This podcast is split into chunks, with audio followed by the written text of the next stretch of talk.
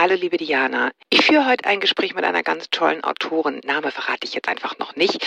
Und wir haben uns darüber unterhalten, inwiefern wir als Frauen, wenn wir ein gewisses Alter überschreiten, auch spüren, und das geht mir ganz stark so, dass wir wirklich Teil einer Generationenfolge sind und dass es Spuren in uns gibt von den Generationen vor uns, die auch damit zu tun haben, wie wir eigentlich Frauen sehen, wenn sie älter sind und damit auch uns selbst, weil natürlich deren Leben, also das Leben der Frauen vor uns, unser Bild davon geprägt haben, wie wir Alter wahrnehmen. Ganz spannendes Gespräch. Also hör gern mal rein. Tschüss.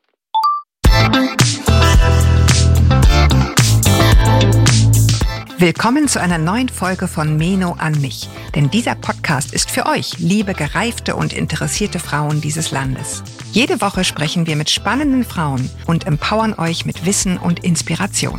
Wir, das sind Diana Helfrich und Julia Schmidt-Jorzig aus der Brigitte Woman Redaktion. Heute spricht Julia mit Ulrike Dresner, vielfach preisgekrönte Schriftstellerin, Essayistin und Lyrikerin. Auch mit ihr will ich heute darüber sprechen, wie sie das Älterwerden erlebt hat und heute erlebt. Denn vor einigen Jahren hat sie über die Phase der Wechseljahre einen vielbeachteten Essay geschrieben.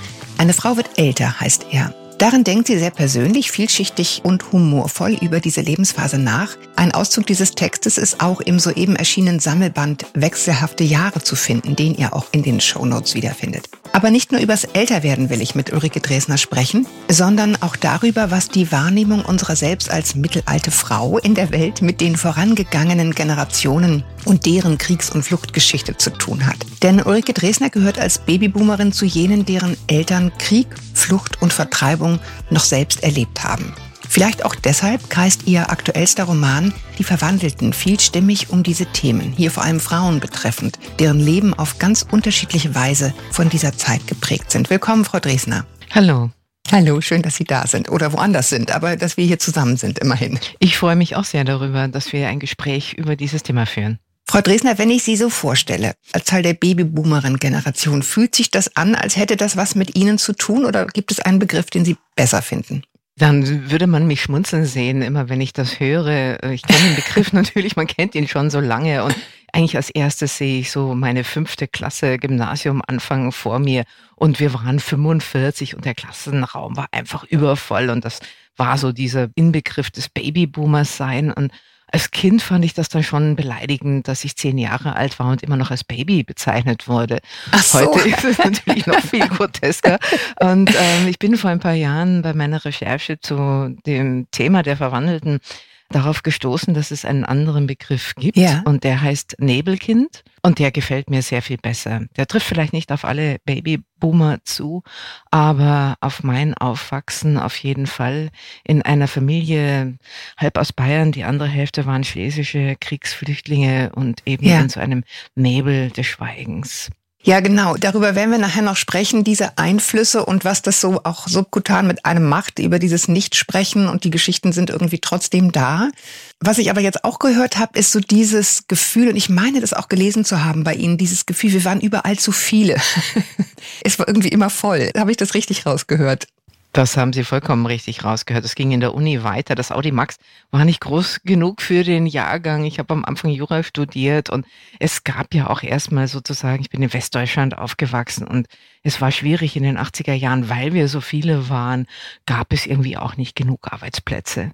Mm, Das ist schon was, was einen auch prägt, ne? So nach dem Motto, ich muss mich unheimlich strecken, damit ich da meinen Platz bekomme, oder? Ja, genau. Dieses Ausgerichtetsein auf Konkurrenz und der Druck, der einfach auch da war. Und ich denke, das hat schon nochmal auch mit der Familienkonstellation zu tun. Aber ich würde die gerne einbetten in einen größeren Zusammenhang der Bundesrepublik nach 45, dieses berühmte, berüchtigte Wirtschaftswunder in Anführungszeichen. Mhm. Das, glaube ich, war ja eine allgemeine, weit verbreitete Mentalität, dass man sich immens strecken muss und anstrengen, um sich aus dem Loch, in das man gefallen war und auch aus der Armut zum Beispiel in meiner Familie wirklich herauszuarbeiten. Also ich bin aufgewachsen mit dem Gefühl, es gibt kein Sicherheitsnetz und ich muss wirklich ab, ich habe mit zehn Jahren angefangen, Geld zu verdienen durch Nachhilfe. Ich muss einfach schauen, wo ich bleibe. Ja, das ist interessant, weil ich habe es ehrlich gesagt noch nie so deutlich gehört und jetzt auch wirklich gefühlt, wie anders das dann war, als ich Kind war und groß geworden bin, also Anfang der 70er geboren. Denn das ist jetzt so mein böses Erwachen als mittelalte Frau. Als Kind bin ich in dem Gefühl geboren, also na klar, es gab natürlich so Bedrohung, Waldsterben und so weiter mhm. und Atomkraft und so, aber grundsätzlich, wenn ich ordentlich guten Tag sagen kann, kriege ich auch Arbeit. Und es ist eigentlich alles da und Sicherheit sowieso. Das war mein Gefühl als Kind. Interessant. Und das ist jetzt so ein Schock, glaube ich, für viele meines Alters, dass man denkt, so, äh, nee, ist gar nicht. Oder, oder es zumindest ist so das Grundgefühl, was ich fühle, dieses Halten von Standards, die erreicht wurden, dass das jetzt so die Anstrengung ist. Und das ist eine andere Energie als Aufbau, mhm. ist die Energie des Haltens von Standard, finde ich auch. Ja, finde ich auch ein, ein super spannenden Vergleich. Das sind sozusagen zehn Jahre Unterschied. Und das bedeutet aber auch nochmal zehn Jahre näher zu sein, in meinem Fall am Ende des Krieges. Und mhm. ich glaube, ich habe noch so ein Stück der unmittelbareren Nachkriegszeit miterlebt.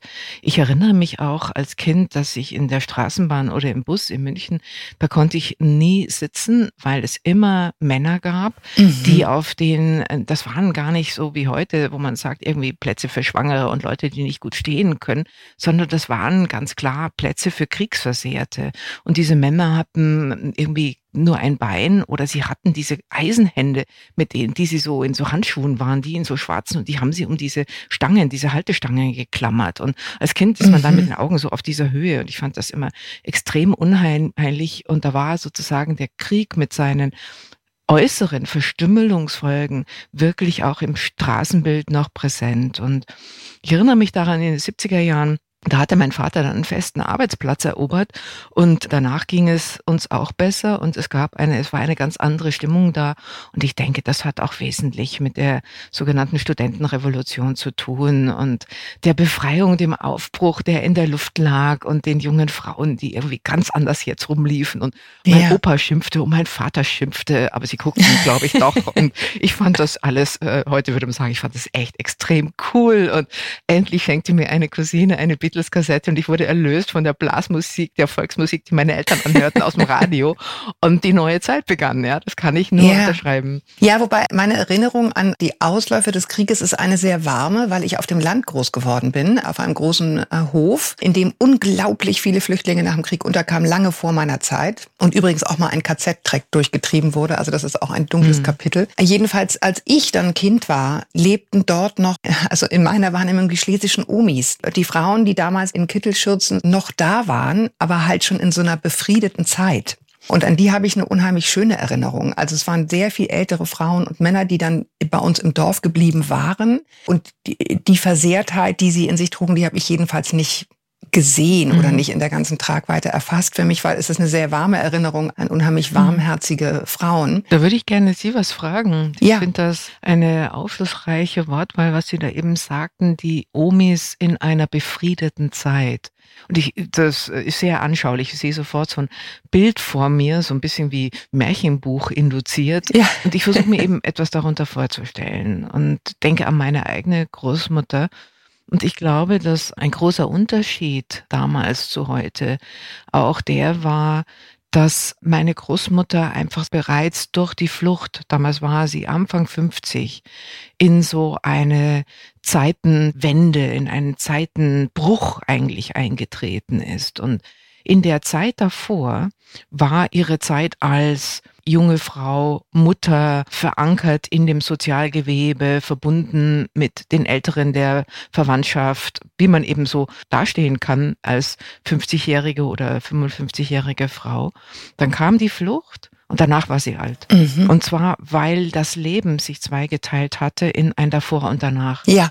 Und das davor war einfach viel, viel besser gewesen als das danach. Das danach war gekennzeichnet von Armut, Angewiesenheit auf andere, vollkommene Abhängigkeit, absolute Unsicherheit, ein Kind verloren, der Mann verschollen, kein Geld, versuchen zu müssen, zu überleben, viele Menschen, wo man nicht weiß, was mit ihnen geschehen ist.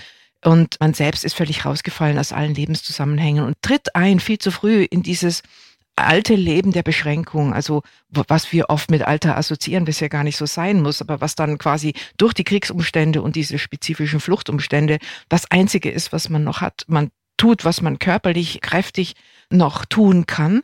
Und man trägt eben all diese inneren Beschädigungen mit sich. In meinem neuen Roman mhm. ist das ja genau die Frage, dass das eben vielleicht nicht so friedlich ist, sondern eher stillgestellt ein stillgestelltes, unterbrochenes Leben und dann Folgen dabei. Meine Oma ist Mitte der 80er Jahre gestorben, fast 100-jährig, war in den letzten Jahren ihres Lebens dement. Da folgen dann also nochmal 40 Jahre alt sein.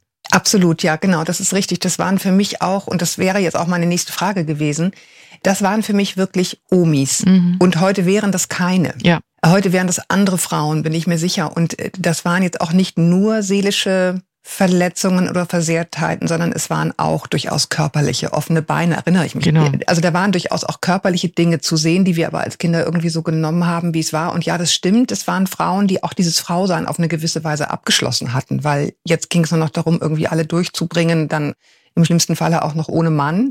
Also ja, aber es war eben, für, für mich sind es Bilder von wirklich diesen Frauen, die bei uns da auf Bänken vom Haus saßen. Das hatte für mich was unheimlich Friedliches.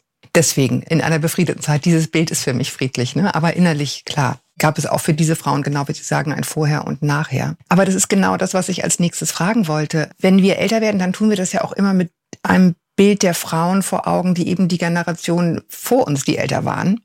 Was waren das für Frauen in Ihrem Umfeld oder auch in der Öffentlichkeit? Denn auch die Öffentlichkeit war ja damals gefühlt kleiner und überschaubarer als heute. Mit welchem Bild sind Sie groß geworden von ja, mittelalten Frauen, Mitte 50? Eigentlich mit einem doppelten Bild, glaube ich. Zum einen eben meine Großmutter, die war dann ja schon ein bisschen älter als ich groß wurde und meine Großmutter hatte ein Gebiss. Mhm. Und ich weiß noch, ich war fünf Jahre alt, als mein erster Milchzahn rausfiel und ihr letzter echter Zahn wurde gezogen. Das heißt, sie war so um die 70. Und das war einfach auch das, was man medizinisch damals tat. Muss man sich, heute denkt man sich, das kann doch gar nicht wahr sein. Zahnärzte haben wirklich sehr viel Geld verdient dabei und die Gebissindustrie auch. Und im Fernsehen lief auch ständig diese Cookie Dent Werbung ja. mit diesen Sprudeltabletten, nicht wahr? Ja. Und wie die dritten Zähne haften können. Und ich habe eine etwas jüngere Schwester und wir fanden das also wirklich immer großartig gruselig, wenn Oma das Gebiss raustat und ins Zahnputzbecher Stimmt. legte und dieses Cookie Dent da rumsprudelte wie im Fernsehen und man dieses Gebiss sehen konnte. Und dann, in dem Moment, wo ein Mensch ein Gebiss rausnimmt, fällt der Mund zu sich zusammen und sie sah gleich nochmal 20 Jahre älter aus. Und für mich war irgendwie klar, das ist zwar sehr interessant an Oma, aber ich will das nicht. Also das ja. auf keinen Fall. Und auch diese komischen Stützstrümpfe, die sie immer anhatte und die beigen Schuhe mit ihren 60 oder 70 Jahren. Also das, so musste man nicht sein. Meine Mutter in ihren 30ern drückte dafür auch jede Menge Verachtung aus. Und das ist eben die zweite Person, an der ich damals auch schon altern lernte, auf eine sehr traditionelle Weise, glaube ich. Eine Weise, die uns auch heute noch beschäftigt, nämlich als große Angst vor dem Alter. Mhm. Meine Mutter, ich erinnere mich auch daran, als ich irgendwie ging in die Schule, noch in die Grundschule und dann sagte meine Mutter zu mir, erzähl niemandem, dass ich 40 werde. Du musst sagen, Frauen sagen immer, dass sie 39 sind. Und ich war natürlich, ich war so sieben oder acht äh, und war extrem stolz, dass ich irgendwie völlig verstanden, was eine 40 ist und sowieso super zählen konnte aus meiner Sicht mhm. und habe überhaupt nicht begriffen, was das jetzt sollte. Ja. Also ich war als Kind natürlich immer sehr stolz, wenn ein Jahr dazu kam. Ja, ja, bis 18 denkt man ja, man macht mit. Ja, genau. Und mein Vater hatte nun auch keine Probleme mit seiner 40 gehabt. Und ich fand das schon damals wirklich nicht, nicht richtig und habe auch munter in der Schule herumerzählt. Ich habe es dann ausprobiert. Meine Mutter wird 40 und die anderen Kinder haben reagiert wie ich, nämlich denen war es auch vollkommen egal. Und so fingen so die ersten, die Wahrnehmung der ersten Brüche an. Ich habe auch nicht verstanden, warum alte Leute sich, also jetzt alt, ne, in dem Sinn von mhm. 60-Jährige oder auch 30-Jährige, meine Mutter, warum die sich nicht mehr auf den Boden setzen können, warum die keinen Purzelbaum machen können. Und als ich dann recherchierte zum Alter, wurde ja meine große Leitfigur Astrid Lindgren, die ja. in ihren 70ern schon mit ihrer 80-jährigen Freundin in Schweden, in Stockholm einen Wettbewerb machte, wer kann schneller auf den Baum klettern. Und das wurde gefilmt. Ich meine, es war ja Astrid Lindgren und danach wurde sie interviewt und dann sagte sie, weil die alle so erstaunt waren, ja, sagte sie, meine Güte, ja, wo steht das denn? Gibt es irgendwie ein Verbot für alte Frauen auf Bäume zu klettern?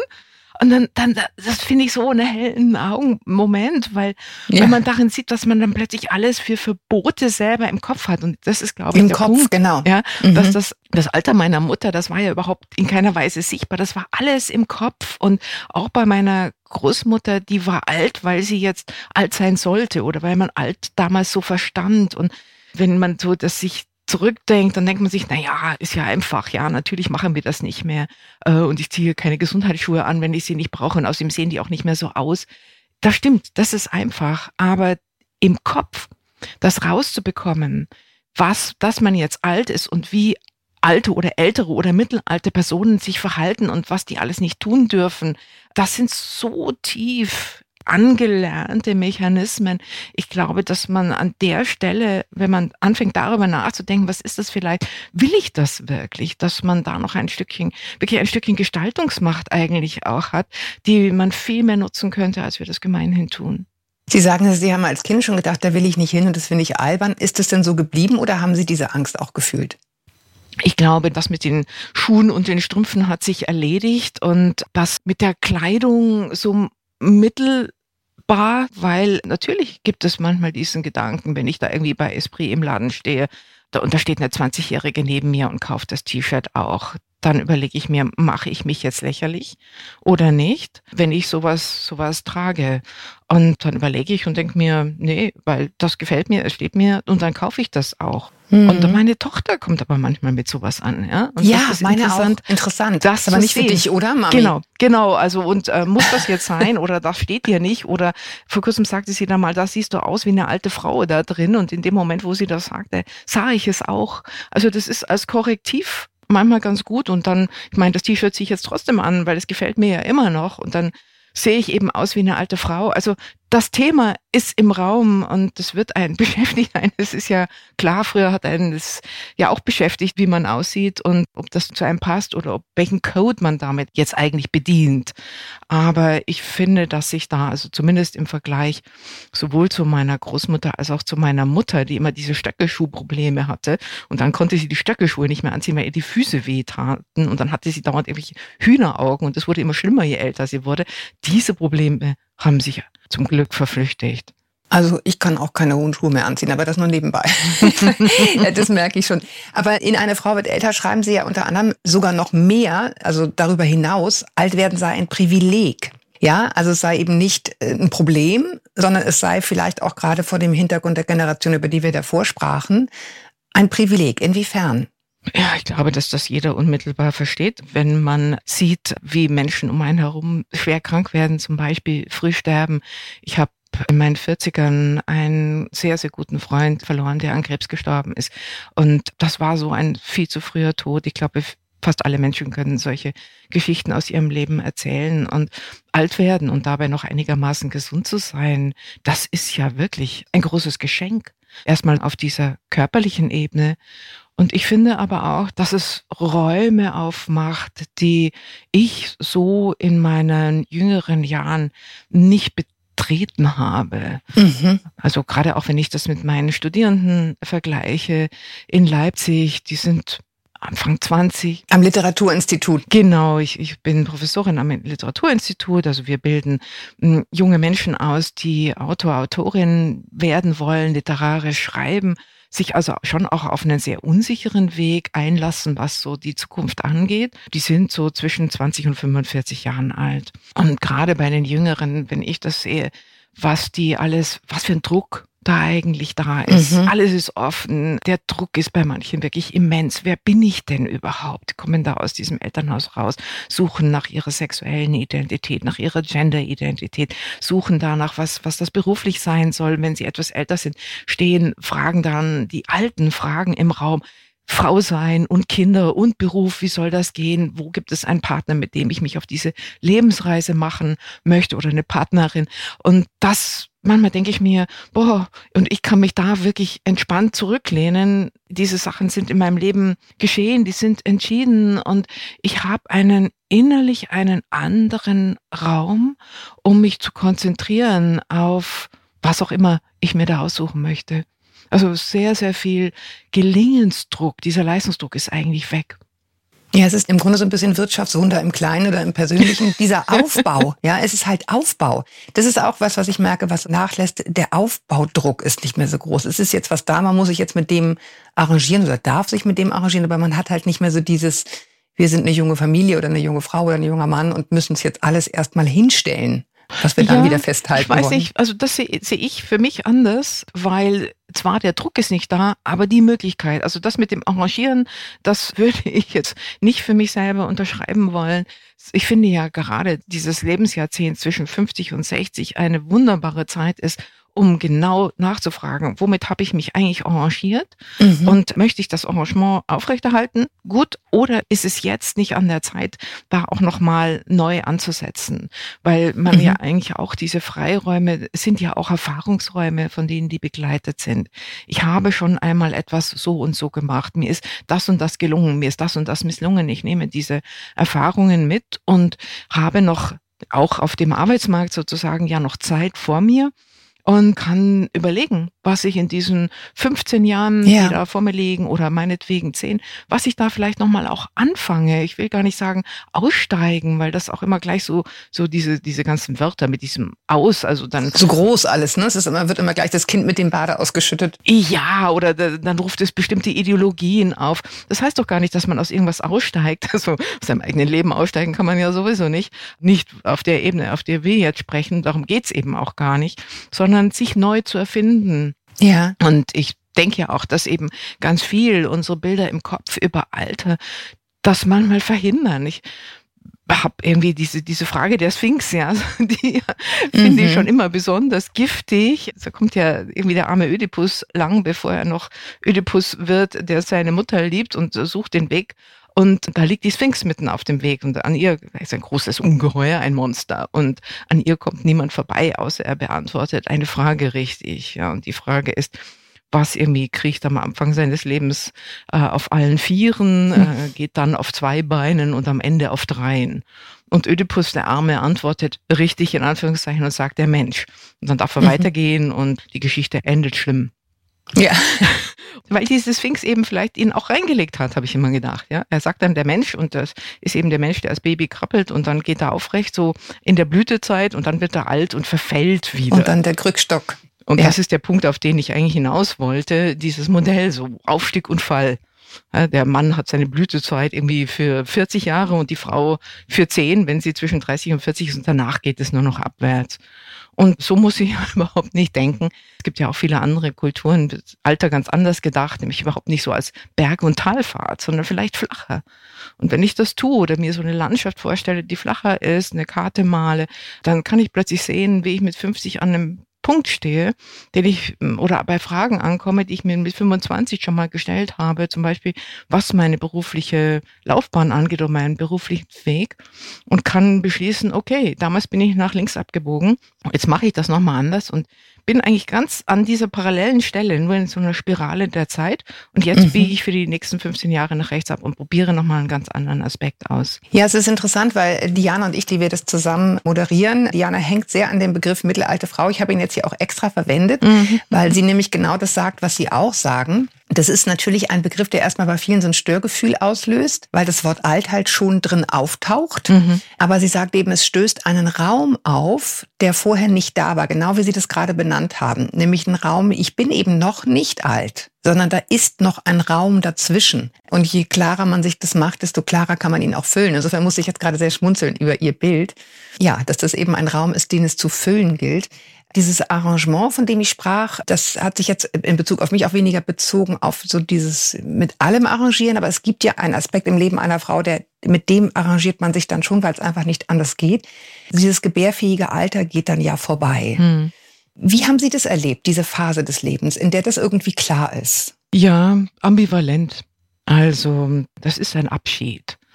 Und Abschiede Schmerzen. Da merkt man, dass eine Lebensepoche einfach mhm. verstreicht und das fühlt sich ja auch körperlich dann anders an. Ich fand, hier so bekam ich zumindest so eine gemischte Bag gereicht. Also in dem Korb mhm. waren viele verschiedene Zutaten, der sich da irgendwie ins Leben stellte zum einen Hitzeschübe und all diese Dinge und man merkt diese körperlichen Veränderungen. Zum anderen fand ich es aber auch eine große Erleichterung, dass die monatliche mhm. Menstruation einfach aufhörte. Also ich weiß auch nicht, mein Körper hatte ein unglaubliches Talent, immer dann, wenn ich auf eine größere Reise gegangen bin, mit der Blutung anzufangen. Ja. Oder ich erinnere mich auch an Situationen auf Bühnen, wo, und ich glaube auch, das passiert eigentlich jede Frau irgendwann mhm. mal, du sitzt irgendwo und, und merkst, oh merkst oh no. es läuft und kannst aus irgendwelchen Gründen nicht aufstehen, weil du im Flugzeug angeschnallt bist oder eben auf einer Bühne sitzt oder so. Und danach ist alles passiert und du musst aufstehen und all diese abgesehen von den Bauchkrämpfen oder den hormonalen Schwankungen, die damit verbunden sind. Und ich sehe das ja jetzt an meiner Tochter und es ist einfach so mhm. häufig, wenn man es nicht mehr hat und dann sieht, wie es dauert, wieder passiert und dann dauert es eine Woche und dann hat man nur noch drei Wochen Luft dazwischen, dann ist schon das nächste Mal. Also das fand ich einen großen, auch ein Stückchen Freiheitsgewinn, dass das aufhörte und ich glaube eben, dass es körperlich ist es ja auch bei jeder Frau sehr unterschiedlich aber dass es eine innere Herausforderung ist. Und vielleicht passt das Wort mittelalt da auch sehr, sehr gut, weil tatsächlich das Gefühl war, ein Stück Alter tritt ein, tritt an mich heran. Die anderen sehen es mir auch viel eher an, als ich mir selbst es ansehen möchte. Also irgendwie die Eigenwahrnehmung und die Fremdwahrnehmung klaffen ja schon auch auseinander. Und ich hatte dann irgendwann das Gefühl, es ist eben auch eine Chance und ich sollte mich damit auseinandersetzen. Denn ich kann hier in dieser Lebensphase einfach auch innerlich, mental die Weichen dafür stellen, wie ich in die Jahrzehnte gehe, die, wenn mhm. ich Glück mhm. habe, mir noch geschenkt sind. Ich glaube, es ja. ist gar nicht so sehr so eine Wechseljahreszeit. Das, das Wort ist zwar, finde ich, besser als Menopause, aber vielleicht immer noch einseitig. Ich, ich habe es eher verstanden als so eine Zeit der Weichenstellung. Ja, Sie sagen auch in dem Essay, in die, die Jahre verändern uns, aber sie definieren uns nicht. Was hat sie definiert, würden Sie sagen? Was ist geblieben? Auch nach dieser, ja, vielleicht Häutung oder dieser Phase? Ich habe immer noch mitgenommen, und das hat sich damals erst eingestellt, so ein Gefühl tatsächlich in der Mitte zu stehen in der Mitte jetzt nicht der Lebenszeit, aber in der Mitte, wenn man an Generationen denkt. Meine mhm. Eltern leben noch und zum anderen ist da meine Tochter und ich bin eigentlich die Stelle, die beide Erfahrungen durch Spiegelung oder eigene Erfahrung eröffnen kann. Für meine Tochter sind die Großeltern einfach weit, weit weg. Und ich erinnere mich im Spiegel meiner Tochter an meine eigene Pubertät und mein eigenes Jungsein und verstehe aber und sehe an meinen Eltern, wie sozusagen irgendwelche Dinge, ich wache auf und der Fuß tut mir weh, wie die vielleicht in 30 Jahren aussehen. Also diese ersten Boten des nicht mehr 20 Seins, des, des körperlich, das einfach auch zu spüren, vielleicht nicht die ersten Boten, aber größere Boten als mit 40, die stellen sich ein und ich kann mir das bin insofern vielleicht eine imaginäre Mitte, weil ich meine Zukunft deutlich vor mir sehe und meine Vergangenheit deutlich gespiegelt und aber auch das Gefühl habe, für beide in gewisser Weise auch mit ihnen verbunden zu sein, also mit der jüngeren Generation und mit der älteren und in der Mitte zwischen ihnen zu stehen und auch zwischen ihnen zu vermitteln. Also das Lebensgefühl ist eigentlich so mit ausgestreckten Händen verbunden nach vorne und nach hinten in der Zeit zu stehen und mhm. da auch tatsächlich Vermittlung zu tun und in diesem Sinn mitten im Leben zu sein. Ja, das ist ein interessantes mit diesen Händen, die in beide Richtungen greifen. Insofern wäre jetzt die nächste Frage, glauben Sie, dass es fast ein obligatorischer Teil des Älterwerdens ist, dass eben auch relevanter wird, was unsere Vorfahren erlebt haben und wie sie das alles geprägt hat? Also, dass Sie jetzt auch vielleicht in dieser Phase gerade zum Beispiel die Verwandelten geschrieben haben? Weiß ich nicht genau. Also ich bin mit einem Neurologen, einem Gehirnforscher befreundet und der sagt mir, äh, ab 70 strukturiert das Gehirn sich um und da kann kein Mensch was dagegen tun und diese Umstrukturierung führt unter anderem dazu, dass frühe Erlebnisse wieder stärker werden oder dass so eine Beschäftigung mit der eigenen Kindheit, den eigenen Eltern eintritt. Da bin ich nicht und kann das bei mir auch nicht feststellen. Ich finde eigentlich eher, sehr interessant zu erleben, was diese zunehmend lange Zeit der Selbsterinnerung, was die mit mir macht, weil sich mein Blick auf Leben oder was Leben heißt, weil sich der immens verändert dadurch. Und ich merke eine mhm. immense Dynamik. Vorhin klang das schon an, als wir ein bisschen verglichen haben. Wie sahen alte Menschen in den 60er Jahren aus oder was hat man da wahrgenommen? Und jetzt haben wir einen so massiven medialen Wandel. Wir haben eine digitale Welt, die es ja einfach in den 90er Jahren auch noch gar nicht so gab und sich das vorzustellen, ja. was da passiert ist, wie die Welt, was das eigentlich alles bedeutet, diese Globalisierung, das, wo man sich heute bewegt. Das ist ein immenser Schatz, was mir dann im auffällt im Kontakt mit meiner Tochter oder mit den Studierenden, wenn plötzlich deutlich wird, was sie nicht kennen, wovon sie nichts wissen. Mhm. Und dieser Blick, also ich finde, es ist ein großes Beleg, mit der jüngeren Generation in Verbindung zu sein. Für mich ist das jetzt eigentlich der Schwerpunkt. Und ich habe mir dann irgendwann in dieser Wechseljahreszeit, so mit 55 oder so, wurde mir das deutlich. Ich habe mir gedacht, okay, Weichen stellen, ich stelle jetzt eine Weiche. In meiner Kindheit und Jugend hieß es ja immer, ja, von wem lernst du? Du lernst von Älteren. Logisch. Es sind ja eigentlich auch alle älter. Und jetzt ist es andersrum und jetzt gilt für mich Lernen von Jüngeren. Und ich genieße das sehr. Ich sehe die Welt nochmal so frisch und mit anderen mhm. Augen und kann dadurch auch ein Stückchen mitgehen und mich eben auch wehren gegen dieses eigene mentale Voraltern. Ja, so ein Altern, wo man altert über Mentalität, bevor man eigentlich körperlich altert. Und die mentale Alterung dann zur geistigen Alterung führt. Bei meiner Mutter konnte man das sehr schön sehen. Sie sagte, ich kann nicht mehr auf einem Bein stehen, konnte es aber noch. Und nach einem Jahr konnte sie es auch nicht mehr, weil sie es eben nicht mehr tat, mhm. weil sie mhm. glaubte, dass sie es nicht kann. Oder mein Vater, das war auch so ein großartiges Beispiel, das würde ich gern erzählen. Ja, mein Vater ist Jahrgang 30, hat also damals mit 65 Rentenalter bis 1995 gearbeitet in einem Architekturzusammenhang und hat dann erzählt, ja, so Anfang der 90er, dass jetzt die Zeichenprogramme äh, allmählich digitalisiert werden. Vorher war das halt alles per Hand und wurde dann in Riesenmaschinen kopiert. Und jetzt sollte man das digitalisieren. Und er hat dann beschlossen, ich werde ja in drei oder vier Jahren pensioniert, ich lerne das jetzt nicht mehr. Diese Computer, mich geht das nichts an. Das geht eh wieder vorbei. Ja, ja naja, oder ich brauche das äh, nicht und sonst war da nichts. Ne, so, oder, oder noch schlimmer, das geht vorbei. Und mhm. jetzt, 30 Jahre später, führt das dazu, dass meine Eltern, dass sie nichts mehr tun können. Er kann sein Konto nicht mehr verwalten, weil er äh, kann nicht so gut laufen und müsste da irgendwie 20 Kilometer fahren. Autofahren kann er auch nicht mehr. Das ist ein wahnsinniger Weg für ihn, nur um irgendwie einen Bankauszug zu bekommen, weil er halt Online-Banking, das, das ist für ihn eine Wunderwelt. Das, das kann er gar nicht machen.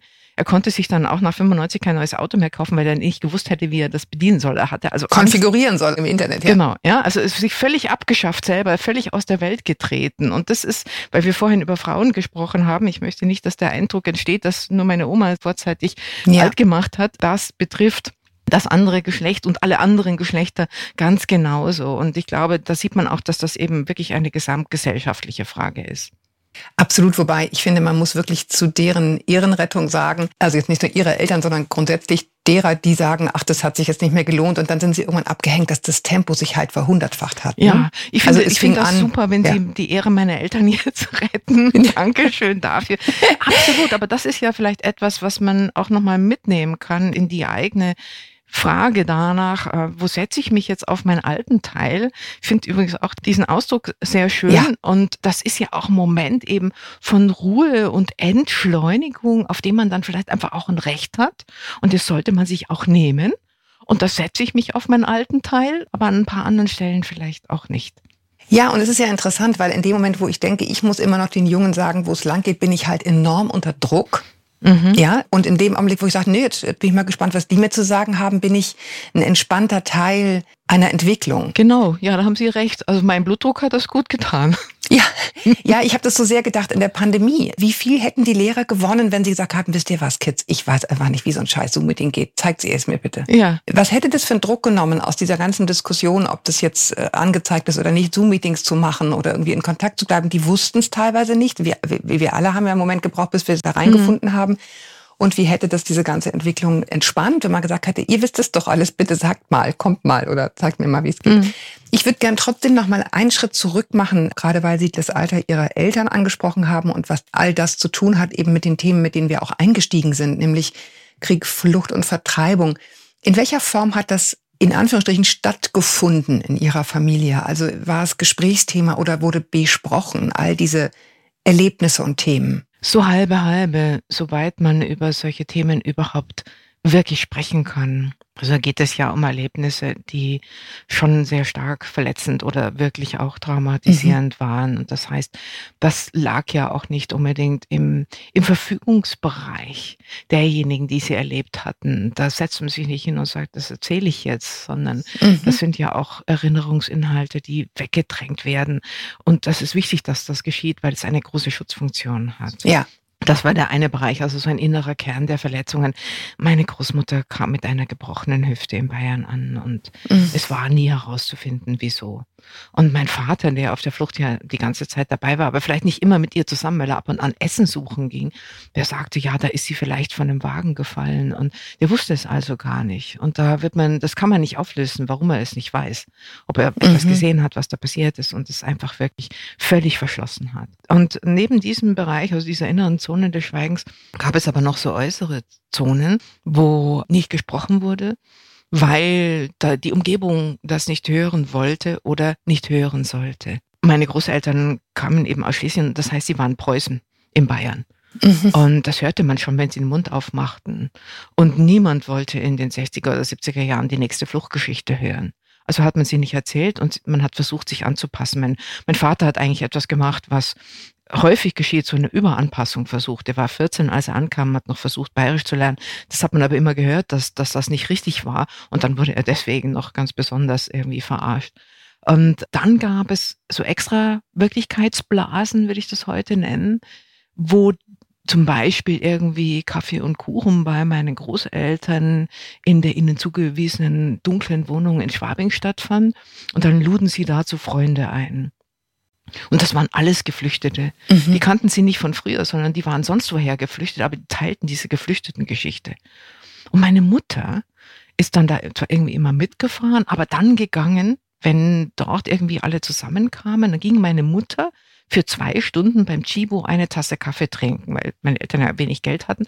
Die war dann einfach nicht da. Die, die wollte das nicht hören und die anderen wollten nicht, dass sie da ist. Meine Schwester und ich durften bleiben, weil wir waren ja sozusagen so die hybriden Gebilde, so die Mischlingskinder. Mhm. Und dann wurde über die Flucht, die Vertreibung diskutiert, über die Heimat in Anführungszeichen, wurden Lieder gesungen, dann wurde Schlesisch und was auch immer gesprochen, Streuselkuchen gegessen und vor allen Dingen wurde diskutiert, ob man da jetzt nochmal hinfahren sollte oder nicht. Mhm. Und das war etwas, was man also auf jeden Fall als Thema vor der Umgebung auch versteckt hat. Ja, und was nur in einem Raum ging, wie Sie es gerade beschreiben, mit Menschen, die das Gleiche erlebt haben. Es war ein sich austauschen unter Menschen, die es, die es mitfühlen. Und ich können, glaube, ne? das kommt noch dazu, wenn wir uns nochmal zurückversetzen in diese Zeiten, dass wir solche Begriffe haben wie posttraumatische Belastungsstörung oder die Vorstellung davon haben, dass es helfen kann, über solche Dinge zu sprechen und dass Menschen, die traumatisiert worden sind, diese Hilfe vielleicht auch gar nicht von selbst suchen können. All das ist neu. Das gab es in den 60er, 70er, 80er Jahren in diesem Maß nicht.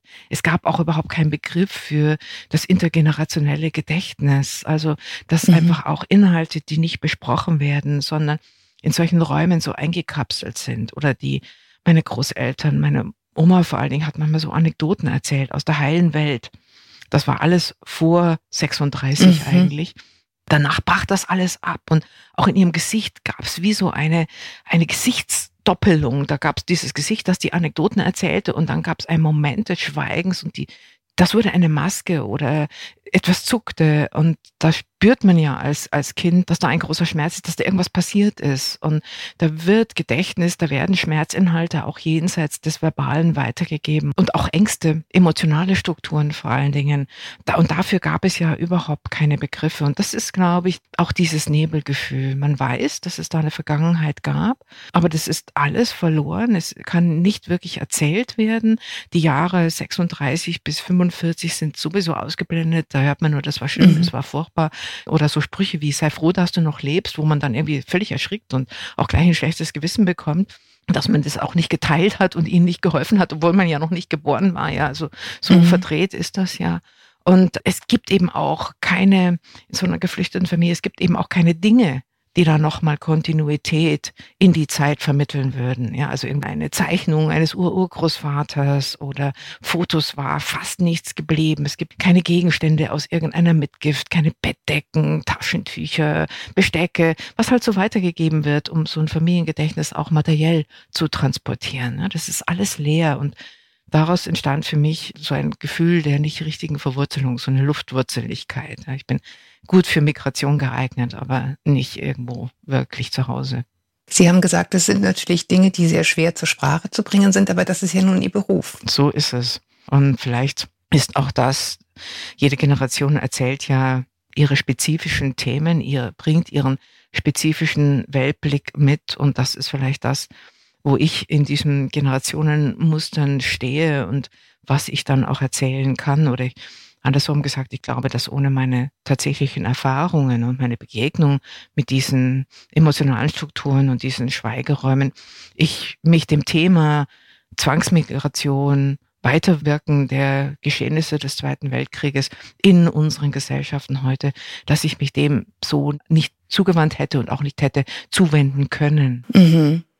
Inwiefern ist das auch eine Form, diese, also jetzt in dem Beispiel jetzt bei den Verwandelten von den Frauen ja durchaus hart erworbene Resilienz auch für andere zugänglich zu machen, indem sie darüber schreiben? Es wurde mir sehr deutlich, als ich mich mit dem Thema beschäftigt habe, dass die Geschichte der Frauen oder auch des weiblichen Körpers eben nochmal versteckter ist oder weniger besprochen als viele andere Aspekte des historischen Geschehens. Und ich bin gestoßen zum Beispiel auf den Lebensborn e.V., einen Verein, den Heinrich Himmler gegründet hat, um Frauen, die unehelich schwanger waren oder irgendwie das zehnte Kind bekamen und das nicht ernähren konnten, um denen irgendwie eine Möglichkeit zu geben, dieses Kind nicht abzutreiben, sondern in einem Heim, einem Lebensbornheim zur Welt zu bringen und dann zu entscheiden, ob sie es behalten wollten oder nicht. Und das klingt ja alles erstmal an der Oberfläche in Anführungszeichen sozial oder gar noch mehr Anführungszeichen human, war aber tatsächlich eine Institution, die gegründet wurde, damit einfach mehr Material für Schlachten auf die Welt kam. Himmler selbst schrieb dann, dank des Lebensborns werden in 15 äh, bis 20 Jahren 15 bis 20 Regimenter mehr marschieren. Da sah man dann 1936 die böse Absicht, nämlich dass da wurde ein Krieg geplant und diese Körpergeschichte der Frauen, was heißt es, ein Kind aufzugeben oder was heißt es, unter diesen Bedingungen ein Kind zu bekommen und sich dann entscheiden zu sollen, ob man es mitnimmt oder nicht, das das ist relativ. Die ganze Idee. Oh, ja, ja, gruselig, ne? Es, es, ich kriege auch irgendwie jedes Mal, wenn ich dann von überhaupt jetzt rede, äh, eben hier Gänsehaut. Ich glaube, dass wir diese Geschichten unbedingt erzählen müssen, weil sie auch etwas, zum einen etwas verständlicher macht über die Vergangenheit, über unsere Großeltern oder die Herkünfte unserer Eltern und Großeltern, über das, was sie mitgetragen haben durch Erleben, warum sie auch an manchen Stellen vielleicht so wenig empathisch und unzugänglich waren, zum einen. Und zum anderen auch, weil es da Geschichten von immenser Kraft zu entdecken gibt. Mich interessiert an diesem, ich erzähle ja eigentlich eine Gewaltgeschichte des Zweiten Weltkrieges mhm. bezogen auf Frauen. Und mich interessiert primär gar nicht die Frage, wie diese Gewalt sozusagen, die findet statt, das beschreibe ich nicht. Das, das ist Gesetz, das ist eben, das passiert, das ist auch körperliche Gewalt. Auch im Moment wieder, ne, in der Ukraine, also ja, überall, genau, Krieg ja, ist. Ja. Das, mhm. das kam dann noch dazu. Das Buch war zum Glück fertig und ich weiß nicht, ob ich mhm. hätte weiterschreiben können. Und dann wurde dieser Krieg da ausgebrochen und man weiß genau, was passiert, wenn eine fremde Armee in ein mhm. Territorium eindringt weil es eben auch eine ganz, ganz üble Tradition hat und sogar militärstrategisch diskutiert mhm. wird, das zu machen. Und mir geht es aber nicht primär darum, sondern meine Frage liegt eigentlich darauf, wie geht es danach weiter? Wie leben Frauen mit dieser Erfahrung weiter? Wo gibt es Räume, Weisen, sich darüber auszutauschen? Wo gibt es Safe Spaces, Räume, in denen irgendwie Verarbeitung möglich ist, in denen man gar nicht viel erklären muss vielleicht auch, in denen man etwas teilen kann ohne viele Worte und was bedeutet es auch für das Verhältnis zu den Kindern, die man hat, zu Töchtern vor ja. allen Dingen, was gibt man weiter, was nicht. Und ich glaube, das ist gut ist, wenn wir uns damit beschäftigen, um eben zum Beispiel, jetzt spreche ich von mir, so etwas wie diesen Nebel nicht nochmal weiterzugeben an meine eigene Tochter. Und vielleicht auch einen Teil dieser Kraft, der daraus auch entstanden sein kann, mitzunehmen. Das ist ja nicht in jedem Falle so, ne, dass Menschen auch eine gewisse Resilienz entwickeln nach diesen Erfahrungen. Also ich bin immer wieder absolut fasziniert, wenn man auch heute noch von Auschwitz-Überlebenden zum Beispiel mhm. hört, dass die überhaupt noch leben ja. nach diesen ja. Erfahrungen. Also das, das finde ich schon das Wunder an sich.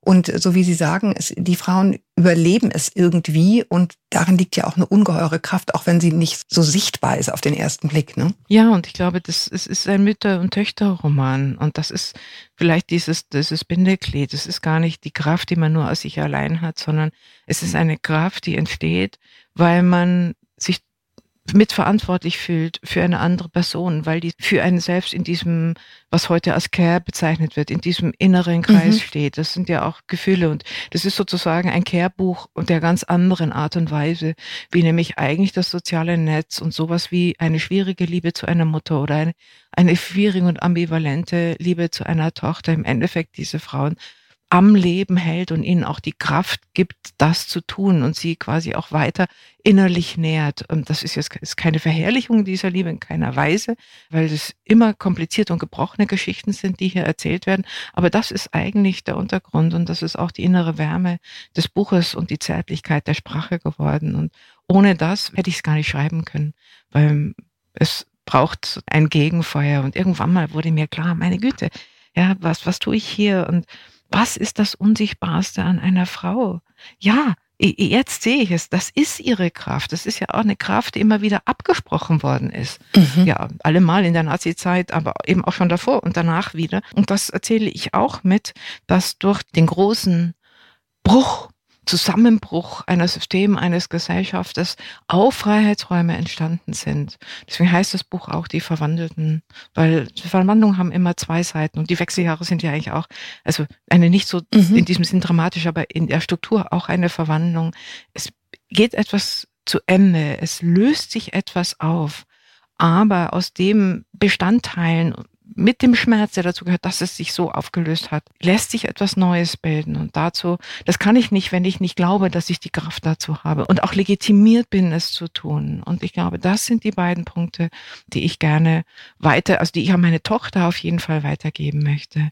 Dass du Du bist die Agentin deiner eigenen Verwandlung. Lass sie dir nicht überziehen von anderen Instanzen. Nimm die mit in Betracht. Natürlich, du bist ein soziales Wesen, du bist damit verwoben wie eine Gesellschaft tickt, wenn ich es mal flapsig sage, und wie du gesehen wirst. Aber es ist nicht die bestimmende Kraft, sondern du hast eine eigene, eine eigene Kraft, eine Gegenkraft. Und es ist dein gutes Recht, auf diese Stimme zu hören und dein Leben in diesem Sinn auch in die Hand zu nehmen.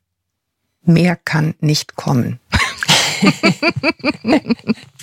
Ich danke Ihnen, Frau Dresner, dass Sie sich Zeit genommen haben, mit uns dieses weite Feld auszuleuchten und eben nicht einfach bergauf und danach geht's bergab, sondern ich hoffe, es ist uns gelungen, ein bisschen zu erkunden, das Feld und wo die Wege sich ja, wieder treffen, sowohl im Laufe eines Lebens als auch mehrerer Leben und Generationen. Danke Ihnen sehr für die Zeit. Ich danke meinerseits für dieses Gespräch und schließe mich der Hoffnung an und bin sehr froh, dass wir so über diese Bilder sprechen konnten und vielleicht das ein oder andere Bild mitgeben.